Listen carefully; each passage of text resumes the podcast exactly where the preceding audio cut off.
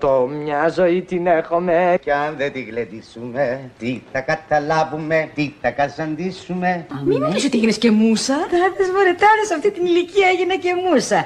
Αλλά έτσι, έτσι, έτσι είναι. Αρχίζεις μουσίτσα, γίνεσαι μουσα και στο τέλος καταντάς μουσείο. Κάθε Σάββατο γύρω στις 10.30 στο ρόλο του Σαββάτου με το Ρένο σας ταξιδεύουμε και ξεδιπλώνουμε αναμνήσεις από τη ζωή και το έργο μεγάλων καλλιτεχνών που σφράγισαν τον ελληνικό κινηματογράφο, το θέατρο και τη μουσική με μένα την Κατερίνα Συμπόνη στη νέα πανελλήνια φωνή. Λοιπόν, σήμερα δεν ξέρω αν το προσέξατε, αλλά είμαστε μια ωραία ατμόσφαιρα είμαστε. Σαν παλιό σινεμά και σαν τη γαλήμα And what can one say about George Zabethis? I'd like to introduce you, George Zabethis. Δεν έχουν τα μυαλά σου φρένα Και η καρδιά σου σύνορα. Έχτες επεθαίνες για μένα. Και ξένος και ξένος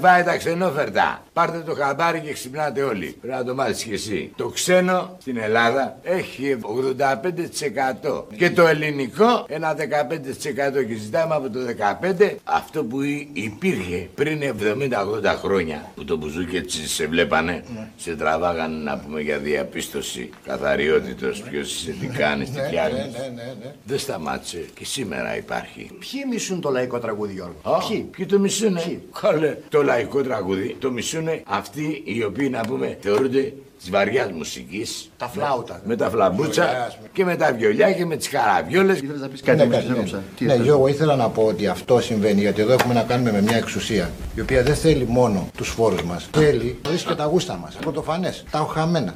Άλλοι κουλτουροδολοφόνοι αυτοί. Αυτοί τους αποκαλώ κουλτουροδολοφόνους.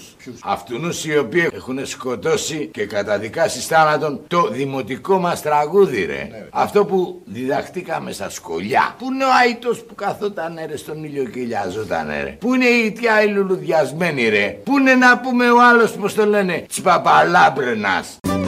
Όταν μου δάκρυζες κι όταν μου έκλαιγες Γιώργο Γιωργάκη και Γιωργάρα με λέγες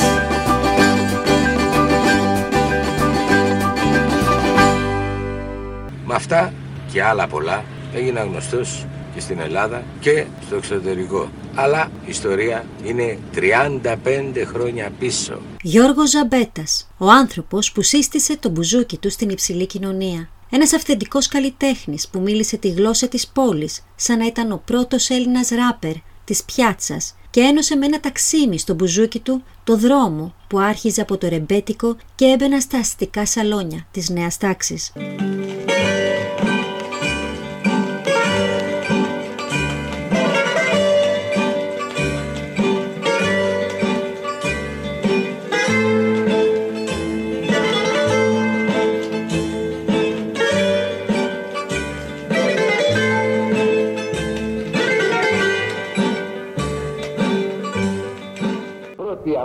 Απ' όλα, τι είναι η δημοτική μουσική. Καταλάβες, σε αυτήν απάνω σπουδάσαμε όλοι τη δημοτική μουσική. Στον Αϊτό που καθόταν στον ήλιο και λιαζότανε. Με καμία κατάσταση δεν θα δέχομαι τα ξενόφερτα. Του Σαντάμ Χουσέιν, να πούμε και του Μπούς, να πούμε και της Θάτσερ, να πούμε και του Χέλμουτ Κόλ, να πούμε και του άλλου του Μιτεράν. Δεν θα τα δέχομαι με καμία δύναμη. Εγώ θέλω τα ελληνικά μου τραγούδια εδώ, της πατρίδας μου. Και στο μέλλον εύχομαι αυτό να το τηρήσετε. Ο τεράστιος Γιώργος Ζαμπέτας, σαν αρχηγός της νύχτας, άφησε παρακαταθήκη λόγο και πενιά, νόημα και νεύμα, μαγιά και κυμπαριλίκη, νταλκά αλλά και χαρά της ζωής, υπέροχα τραγούδια και απολαυστικές παρλάτες και βέβαια απίθανες ιστορίες.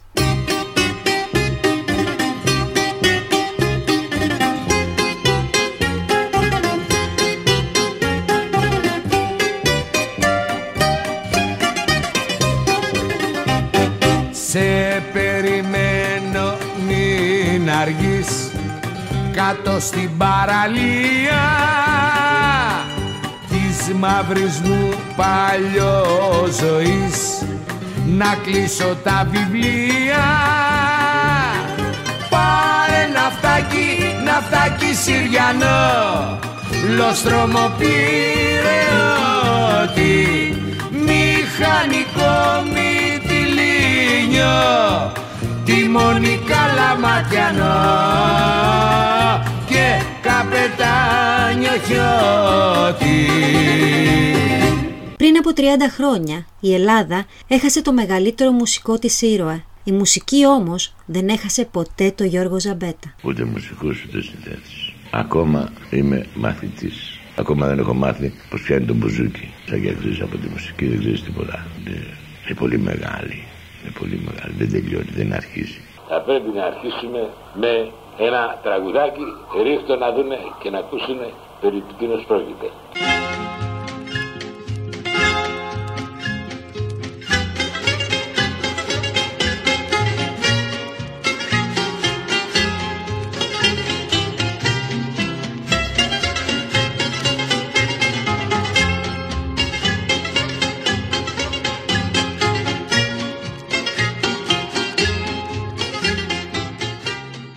Γιώργος Ζαμπέτας γεννήθηκε στις 25 Ιανουαρίου του 1925 στο Μεταξουργείο, αλλά είχε καταγωγή από την Κύθνο. Γονείς του ήταν ο Μιχάλης Ζαμπέτας που ήταν κουρέας και η Μαρίκα Μωραήτη, ανιψιά γνωστού βαρύτονου της εποχής. Από πολύ μικρή ηλικία, ο Γιώργος Ζαμπέτας έδειξε μεγάλο ενδιαφέρον για τη μουσική, αφού παράλληλα με την απασχόλησή του στο κουρίο του πατέρα του ως βοηθός, σκάρωνε κρυφά στο μπουζούκι τις πρώτες του μελωδίες. Τα χρόνια εκείνα γεννήθηκα εγώ ήταν χρόνια δυστυχίας.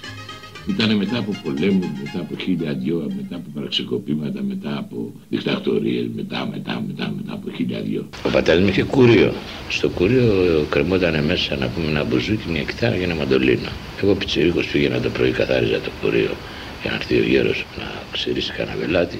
Ε, και το βλέπα κρεμασμένο, ανέβαινα πάνω σε μια καρέκλα επειδή ήμουν κοντός, πέντε χρονών σου λέω τώρα. Το πιάνα και έπαιζα. Μια, δύο, τρεις, όπου μια μέρα με τσακώνει ο πατέρας μου. Ήρθε πιο πρωί από ό,τι τον περίμενα. Τι κάνεις, κύριε μου, λέει.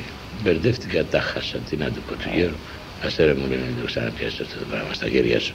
Ε, πέρασε κάπως καιρός, εγώ τη βιόλα μου εκεί πέρα με το μπουζούκι. Ναι, με το ξανατσακώνει, μου δίνει δύο φάπες να πούμε. Τι δουλειά έχεις εσύ, ρε, μου λέει μετά αυτό να πούμε. Άκουσε μου λέει, το ξαναπιάσεις, ρε, μου λέει. Εντάξει, καλό μπαμπά του Εγώ τη βιόλα μου, μένα μ' άρεσε αυτό. Δεν θα το μάθω εγώ Οτιδήποτε στη φύση παρήγαγε ήχο, τον συνάρπαζε και τον βοηθούσε στις συνθέσεις του, σύμφωνα με όσα ο ίδιος εκμυστηριεύτηκε στη βιογραφία του λίγο πριν πεθάνει. Το 1932, σε ηλικία μόλις 7 ετών, κερδίζει το πρώτο του βραβείο ως μαθητής της πρώτης δημοτικού, παίζοντας το πρώτο του τραγούδι. Εγώ κοίταξε να δεις, δεν είχα ούτε δάσκαλος, ούτε σχολιά να παναφητήσω. Είχα όμως μεγάλους δάσκαλους, τα πουλιά, μεγάλους καθηγητές, τη φύση και τον Βάταρχο με το Αϊδόνι. Και από εκεί τα πήρα αυτά, τα κοσμάτα και τα, και τα κάρφωσα στο μπουζούκι. Αϊδόνια σε διάφορα κλαδιά αποτελούσαν να πούμε μια μεγάλη, πολύ μεγάλη συναυλία καθώς επίσης την άνοιξε αυτή η συναυλία, τι ωραία που ήταν από όλα τα πουλιά. Βέβαια για όλα αυτά για να τα προσέξεις και να τους δώσεις να πούμε βάση πρέπει να έχεις μια ελεύθερη και ανοιχτή ψυχή. Εγώ αυτά τα πράγματα τα δέχτηκα μες στην ψυχή μου και τα έκανα κτήμα μου.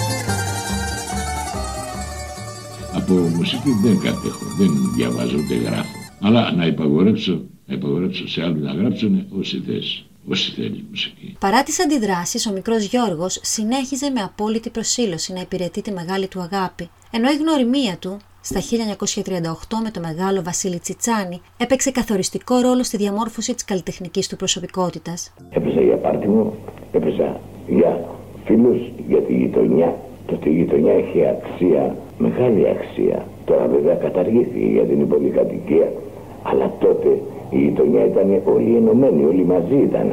Κακοί και καλοί όλοι μαζί ζούσανε. Κατάλαβες. Και ε, αλληλοϊποστηρίζονται τρομερά. Δεν μπορούσε κανένας, κανένα να προσβάλλει κανέναν. Ναι. Κατοχή, κατοχή, κατοχή και κρύα και κλειστά, και κλειστά, και κλειστά βιβλία. Το πρώτο τραγούδι το έγραψα κατά το 1940 που είχαν μπει οι Γερμανοί. Στην Ιερά Οδό έβλεπα σκελετωμένα πτώματα πεθαμένα σοριδών. Είχε σκληρύνει το πετσί μας τότε. Είχε σκληρύνει, πολύ είχε σκληρύνει το πετσί μας εκείνη την εποχή. Τα βλέπαμε και μέναμε αδιάφοροι, πολύ αδιάφοροι, γιατί μας είχε γίνει συνήθεια. Θυμάμαι, είχα ένα φίλο, ο οποίος έγραφε ωραία συνθήματα στους στίχους. Και είχαμε πάει σε κάτι κόμινες, κάναμε καντάδα, ταυτόχρονα αυτός απέναντι έγραφε στον τοίχο. Είχε πάρει τον μπουγέλο με το χρώμα και το πινέλο και έγραφε στον τοίχο «Είμαστε ακριβώς στη μάντρα του Μπαρουτάδικου και από μέσα ήταν οι Γερμανοί». Αυτός έγραφε στον τοίχο. Εμείς κάναμε καντάδα για να τον εκαλύπτουμε. Και όπως παίζαμε, βλέπω από πάνω μου σταματάει ένα αυτοκίνητο, ένα τζιπάκι αυτό των Γερμανών και κατεβαίνει ένας.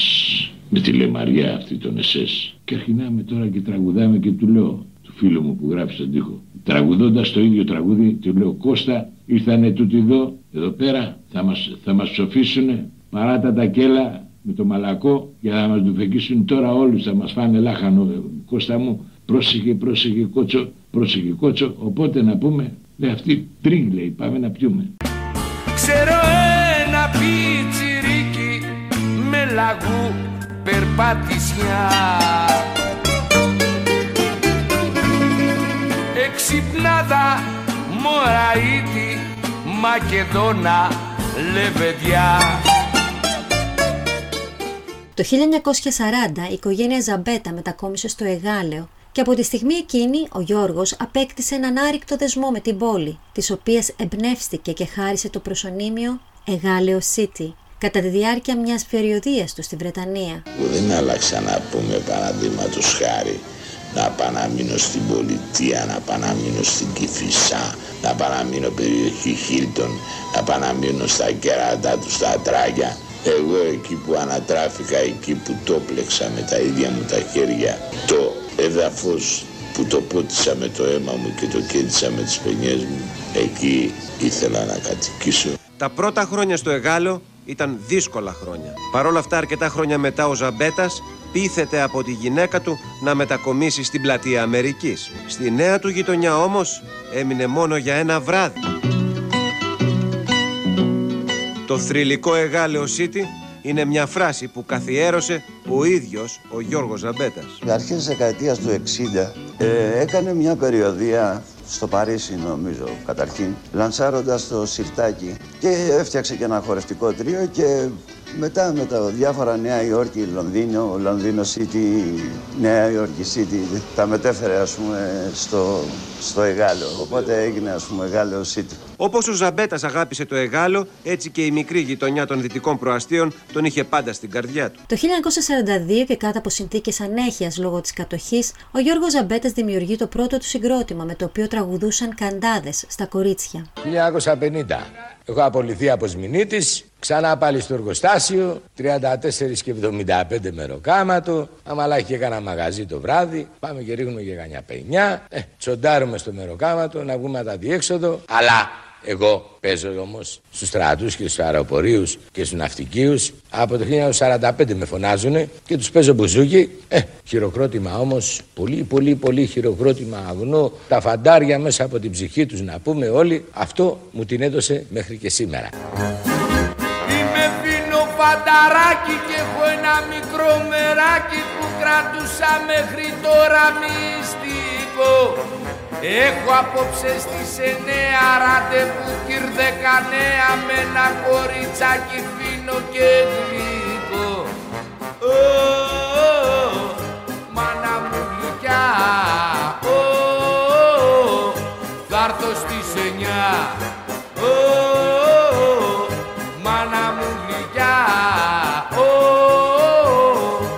θα έρθω στις εννιά.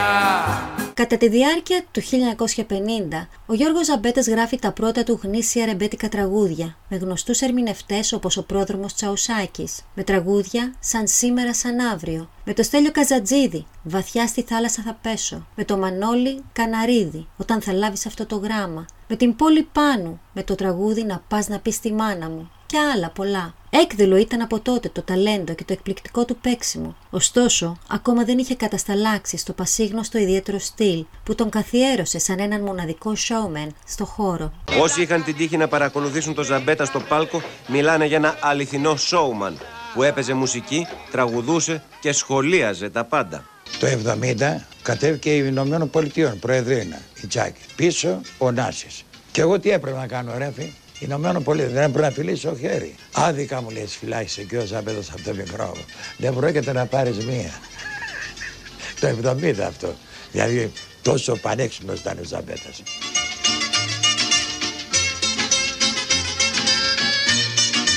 Πολλά έλεγε. Εμάς τι έλεγε; Όταν χορεύαμε. Χορεύουμε οι άγγελοι του Τσάρλι. Το, όταν έγινε ο σεισμός το 81, το τρίο Ρίχτερ. Ο Αρχιρίχτερ, ο, ο Κόντρα Ρίχτερ και ο Χέσε Ρίχτερ έλεγε.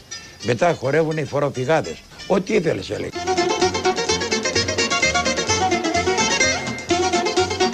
Ο Ζαμπέτας ήταν από τους πρώτους που ηρωνεύτηκε την ξενολαγνία των Ελλήνων. Την εποχή που το πιάνο και τα γαλλικά ήταν της μόδας, ο Ζαμπέτας ελληνοποιούσε τις ξένες λέξεις για να σατηρήσει τους πάντες. Μας δώσανε και λεμπίες. Και ο Ζαμπέτας δούλευε στη φαντασία. Πρόσεξε.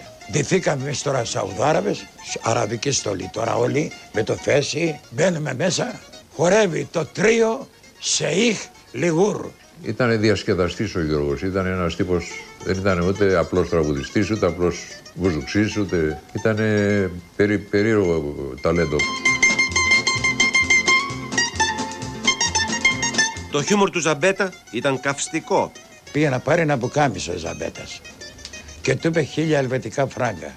Και λέει ο Ζαμπέτας, δεν θέλω οικόπεδο, πουκάμισο θέλω. Το Ζαμπέτα οπωσδήποτε τον αγαπήσαμε πολύ. Ο τρόπος του, τα καλαμπούρια, έλα ρε, φώναζε, έκανε κάτι τέτοια. Θεός κάστα.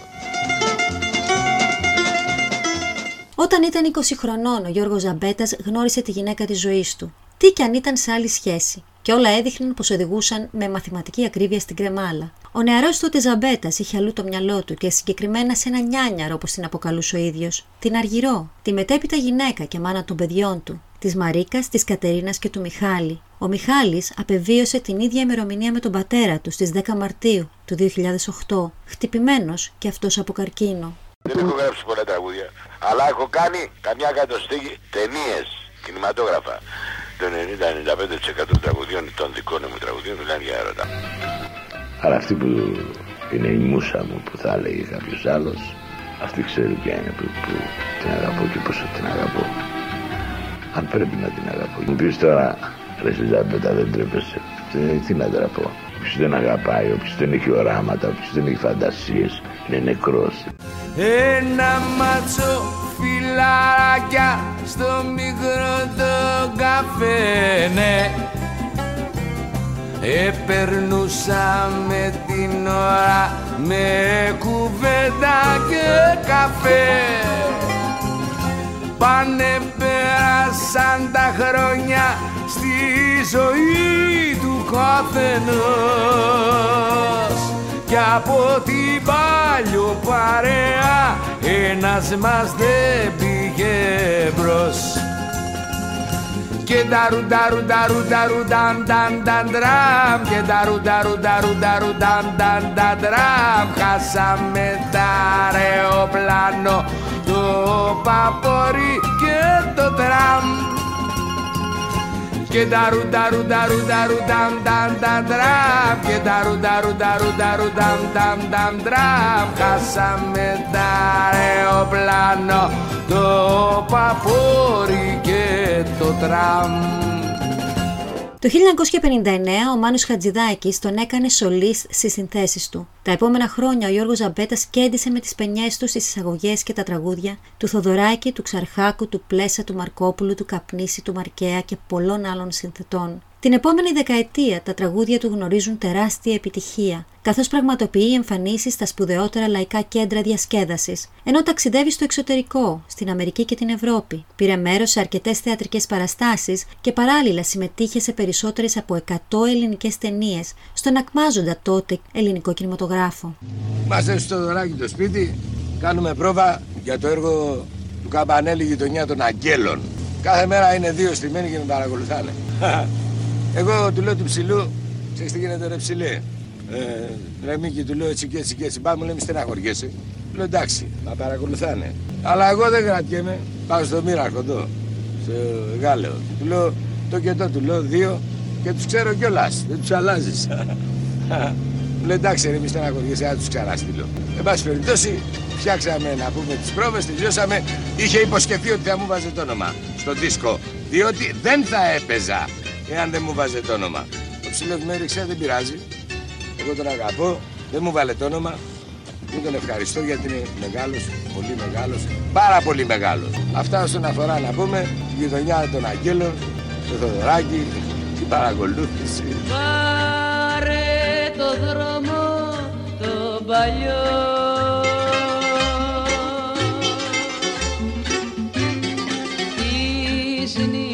στο στενάκι.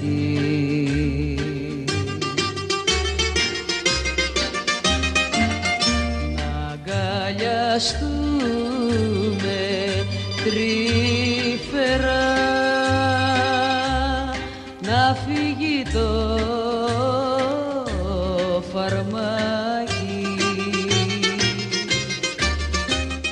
Έγραψε ακόμα τραγούδια με τον Πυθαγόρα, τον Καγιάντα, τον Πρεντεντέρη, τον Παπαδόπουλο, την Παπαγιανοπούλου, ενώ συνεργάστηκε στενά με τον κορυφαίο στιχουργό Χαράλαμπο Βασιλιάδη, τον ποιητή Δημήτρη Χριστοδούλου και τον Αλέκο Σακελάριο. Έρχεται ο Μερκούρης ο Σπύρος και μου λέει: Ξέρεις τι γίνεται; Στη θέλει ο Μανώλης ο Χατζηδάκης. Λέω πού εδώ στάδε αριθμό στάδε ξεκίνησα πήγα. Πηγαίνοντας εκεί μου λέει Μανώλη έλα εδώ. Κάτσε να ακούσεις, μου λέει ένα μοτίβο. Κάθομαι να πούμε και αρχινάει και μου παίζει την εισαγωγή από τα παιδιά του Πειραιά. Εγώ την ψώνισα. Λέω ρε Μανώλη του λέω για ξαναπέχτη το ξαναπέζει. Τσιμπάω το μπουζούκι το πέρασα. Εντάξει ήτανε. Του λέω Μανώλη εδώ πέρα βλέπω εκατομμύρια δίσκοι του λέω.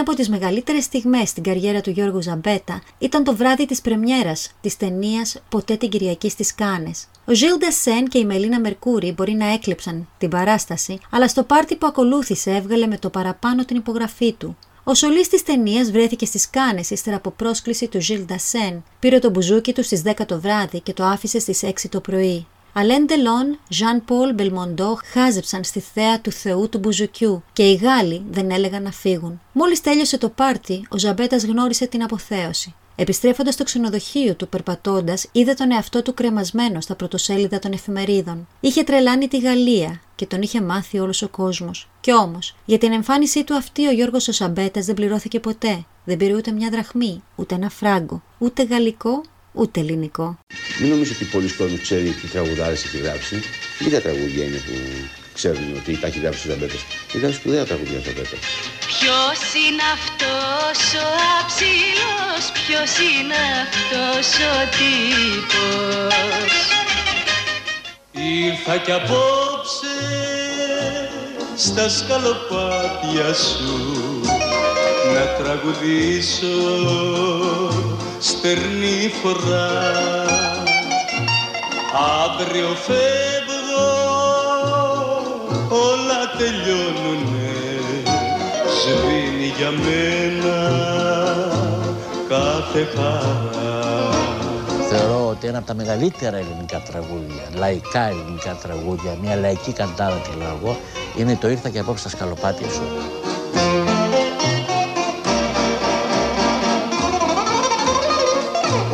Όταν έμαθα εκεί του Γιώργου τρελάθηκα. Τον πήρα τηλέφωνο, του λέω Γιώργο δεν ήξερα. Αλλά ήταν τόσο απλός και τα αντιμετώπιζε όλα τόσο όμορφα. Μια παλιά φωτογραφία και ένα γράμμα ξεχασμένο Κάποιο όνειρο χαμένο μου θυμίσανε ξανά Ψαχνότανε πολύ με τους στίχους. Και μάλιστα θυμάμαι τώρα ότι είχε πάει και στο Μιτσάκι και ο Μιτσάκης του έδωσε το στίχο από το περίφημο γράμμα. Μέσα από τη φωτογραφία πάλι μου χαμογελούσε και στο γράμμα μου μιλούσε όπως τότε τρυφερά Και ξέρεις πώς, πώς γράφτηκε και αυτό το τραγούδι ο Θανάσης; Τέρμα πατήσει έρχονταν ένας τύπος. Ε, ρε Ζαμπέτα έλεγε. Ξέρεις από πού έρχομαι να είδω το κάντρο σου; Ε, ρε, πού είσαι ρε Θανάση έλεγε. Πού είσαι. Και μια δεν το χάνει. Ο Ζαμπέτας. Δεν έρχεται. Πού είσαι ρε Θανάση; Πού είσαι ρε Θανάση; Και έτσι έγραψε το τραγούδι. Πού είσαι Θανάση; σαν τα μόνα που σε θανάσει, που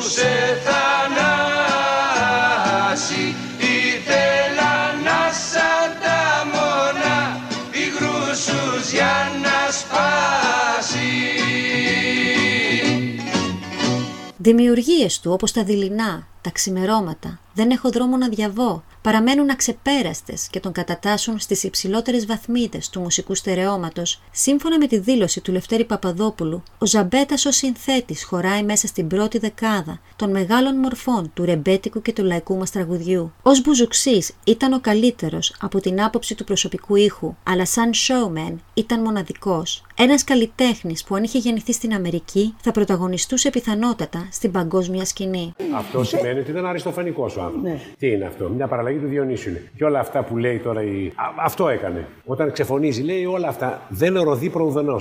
Το ίδιο και ο Αριστοφάνης. Μα δεν Μέγας καλλιτέχνης, λαϊκός και νομίζω με συγχωρείτε. ναι, ναι, αυτό ναι. που είπε ο Γιώργος Σωστός. πριν, ο Ζαμπέτα πλήρωνε ότι ήταν γνήσιος. Γιάννη, θα σου, συ- θα σου συμπληρώσω κάτι. Στον ορισμό της σάτυρας από τον Αριστοτέλη περιγράφει τον συγγραφέα Αριστοφάνη στην πραγματικότητα ως έναν άνθρωπο, λέει, απεχθεί από όλους και μόνο του. Γιατί τα λέει τα πράγματα με το όνομά τους σε όλους. Άρα τη θητεία σε αυτή τη μοναχικότητα την έζησε Την ο έζησε. Ζαμπέτας. Την έζησε. Και αυτή η μελαγχολία Την που λέμε πλήρωσε. στα τραγούδια είναι αυτό. Και την πλήρωσε και Ο Λευτέρης ο πολύ Παπαδόπουλος ακριβά. μου έλεγε, ο Λευτέρης, ο- μου λέει ότι εμείς δεν δίναμε τραγούδια. Δύο τραγούδια έχει κάνει ο Ζαμπέτας. Λέγαμε, μας λέγανε να δώσουν Ζαμπέτα, Ζαμπέτα τώρα τραγούδια. Δεν είχε την πνευματικότητα που είχαν Ναι, άλλοι. ναι, ναι. Μην μιλήσω τώρα. Τα βλέπουμε τώρα. Τι χαϊδεύει ο χρόνος και τι ξεχνάει. Ναι.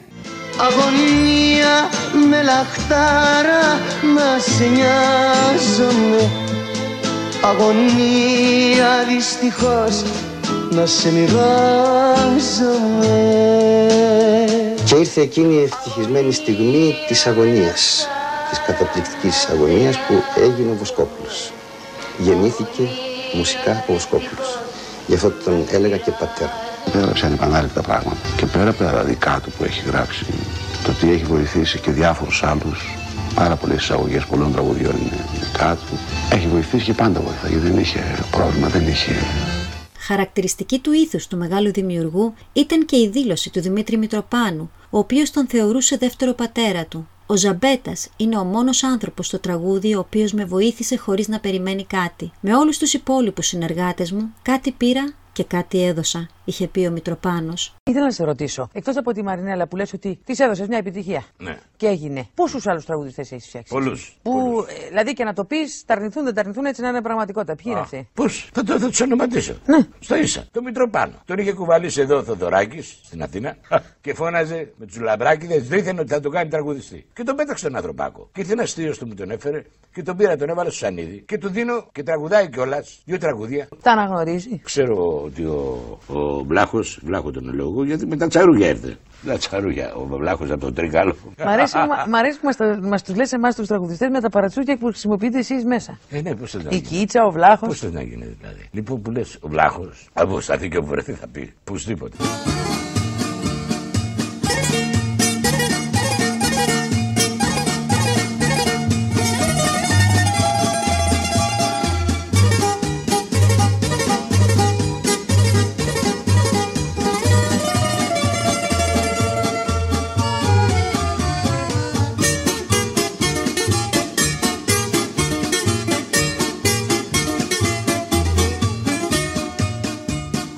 Κατά τη διάρκεια της δεκαετίας του 70, όταν τα ήθη άρχισαν να αλλάζουν, ο Ζαμπέτας κάνει στροφή στη σάτυρα υπό μορφή show, με τις γνωστές του επιτυχίες, ο Θανάσης, ο Πενιντάρης, μάλιστα Κύριε και άλλες, να δημιουργούν πάλι αίσθηση στο κοινό.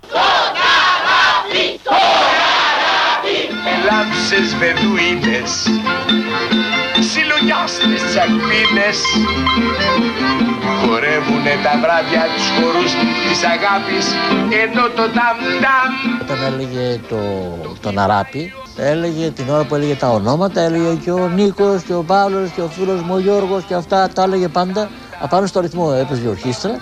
Και αυτός έλεγε τα ονόματα από κάτω και αυτό άρεσε στον κόσμο. Χτυπάει ο Αράπης, ο Σατράπης Ο Μανάβης, ο Χασάπης, ο Μπακάλης, ο Κουρέας Αυτά τα οποία έβγαλε μετά στον Αράπη που έλεγε και όλα αυτά και που σατίζει τον καθένα να ο, ο Μανώλης, ο Γιώργος, ο Μπίξε, ο Δίξε κλπ. Αυτά ήταν ονόματα πραγματικά Αθηναίων κοσμικών.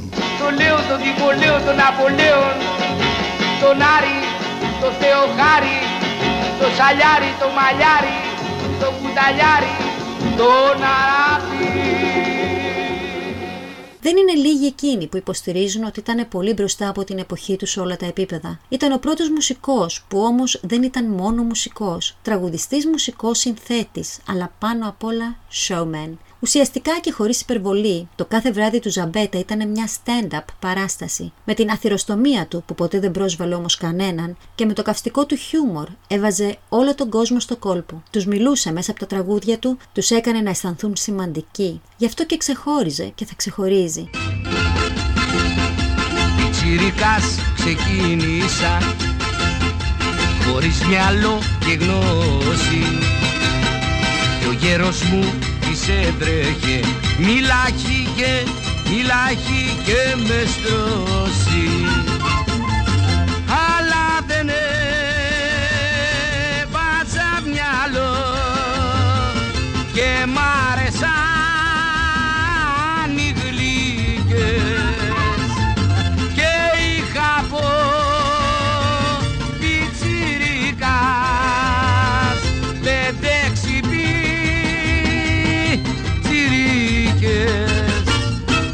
Παραμερίστηκε από εταιρείες, από συναδέλφους, από τραγουδιστές, από τραγουδίστριες. Δηλαδή κάπου, κάπου τον είχαν ξεχάσει, μη αναγνωρίζοντας το έργο του. Κατεβήκαμε ένα απόγευμα και πήγαμε τον είδαμε και του λέω ότι είχαν τον δω αρκετό καιρό. Και του λέω ότι κάνεις μαέστρο μου, ήταν άρρωστο με το οξυγόνο και αυτά.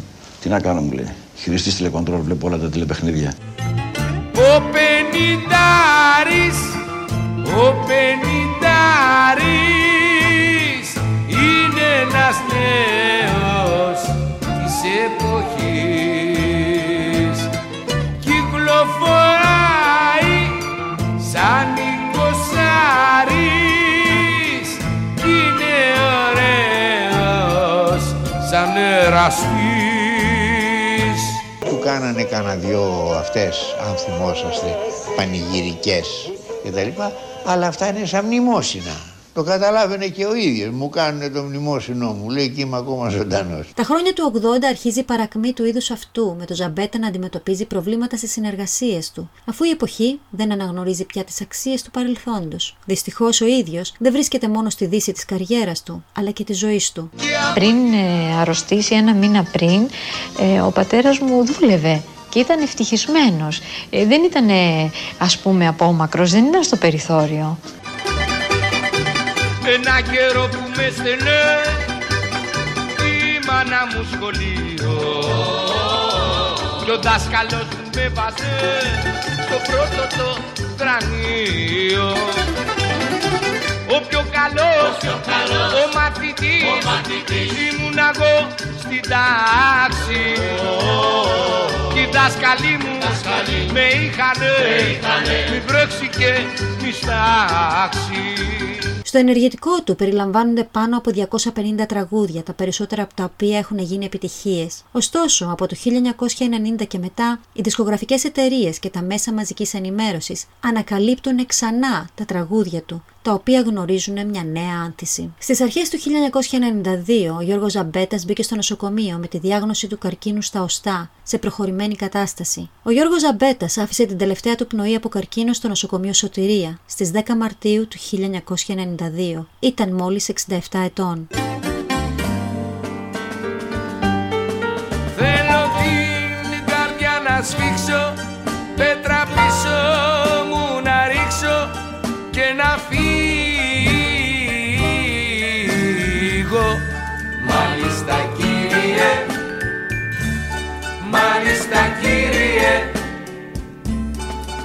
Μες στο χρόνο να περάσω Κι αν μπορέσω να ξεχάσω λίγο λίγο.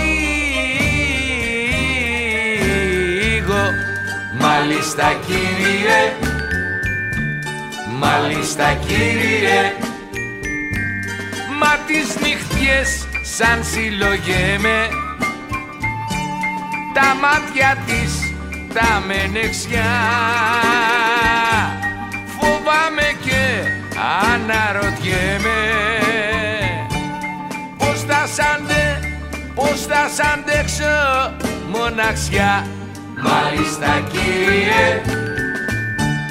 Μάλιστα κύριε Ο Δήμος Εγάλεο τίμησε εν ζωή το μεγάλο συνθέτη σε εκδήλωση που διοργανώθηκε τον Απρίλιο του 1988 και το Σεπτέμβριο του 1990, ενώ μία πλατεία της πόλης πλησίων του σπιτιού του φέρνει το όνομά του. 30 χρόνια έχουν περάσει από τη στιγμή που ο Γιώργος Ζαμπέτας μάζεψε τα μπογαλάκια του, το μπουζουκάκι του και παράτησε το μάταιο του το κόσμο. Κι όμως, για όσους τον γνώρισαν από κοντά ή μέσα από τους τηλεοπτικούς τους δέχτες ή τον κινηματογράφο, είναι ακόμα εδώ, εκείνου που έμελε να είναι ο ορισμός της λέξης μάγκας. Ο Γιώργος Ζαμπέτας άφησε πίσω μεγάλα τραγούδια, μυθικές ατάκες, πέτυχε ιστορικές συνεργασίες, έχτισε καριέρες τραγουδιστών και ταξίδεψε σε όλο τον κόσμο. Ο Γιώργος Ζαμπέτας μπορεί να έχει φύγει από κοντά μας εδώ και τόσα χρόνια, όμως δεν έχει φύγει από το νου μας, από τα βράδια μας και από τα χίλια μας, όταν σιγοτραγουδάμε τα σουξέ του. Τα εκατομμύρια, τα εκατομμύρια. Το θέμα τα εκατομμύρια που θα πάρουν τα εκατομμύρια. Τα εκατομμύρια δεν μπορούν να βγάλουν ψυχούλα. Η ψυχούλα βγάζει ό,τι γουστάρεις. Λοιπόν, γι' αυτό πες τους να βάλουν μυαλό και να βγάζουν ψυχούλα και να τη δίνουν εδώ μέσα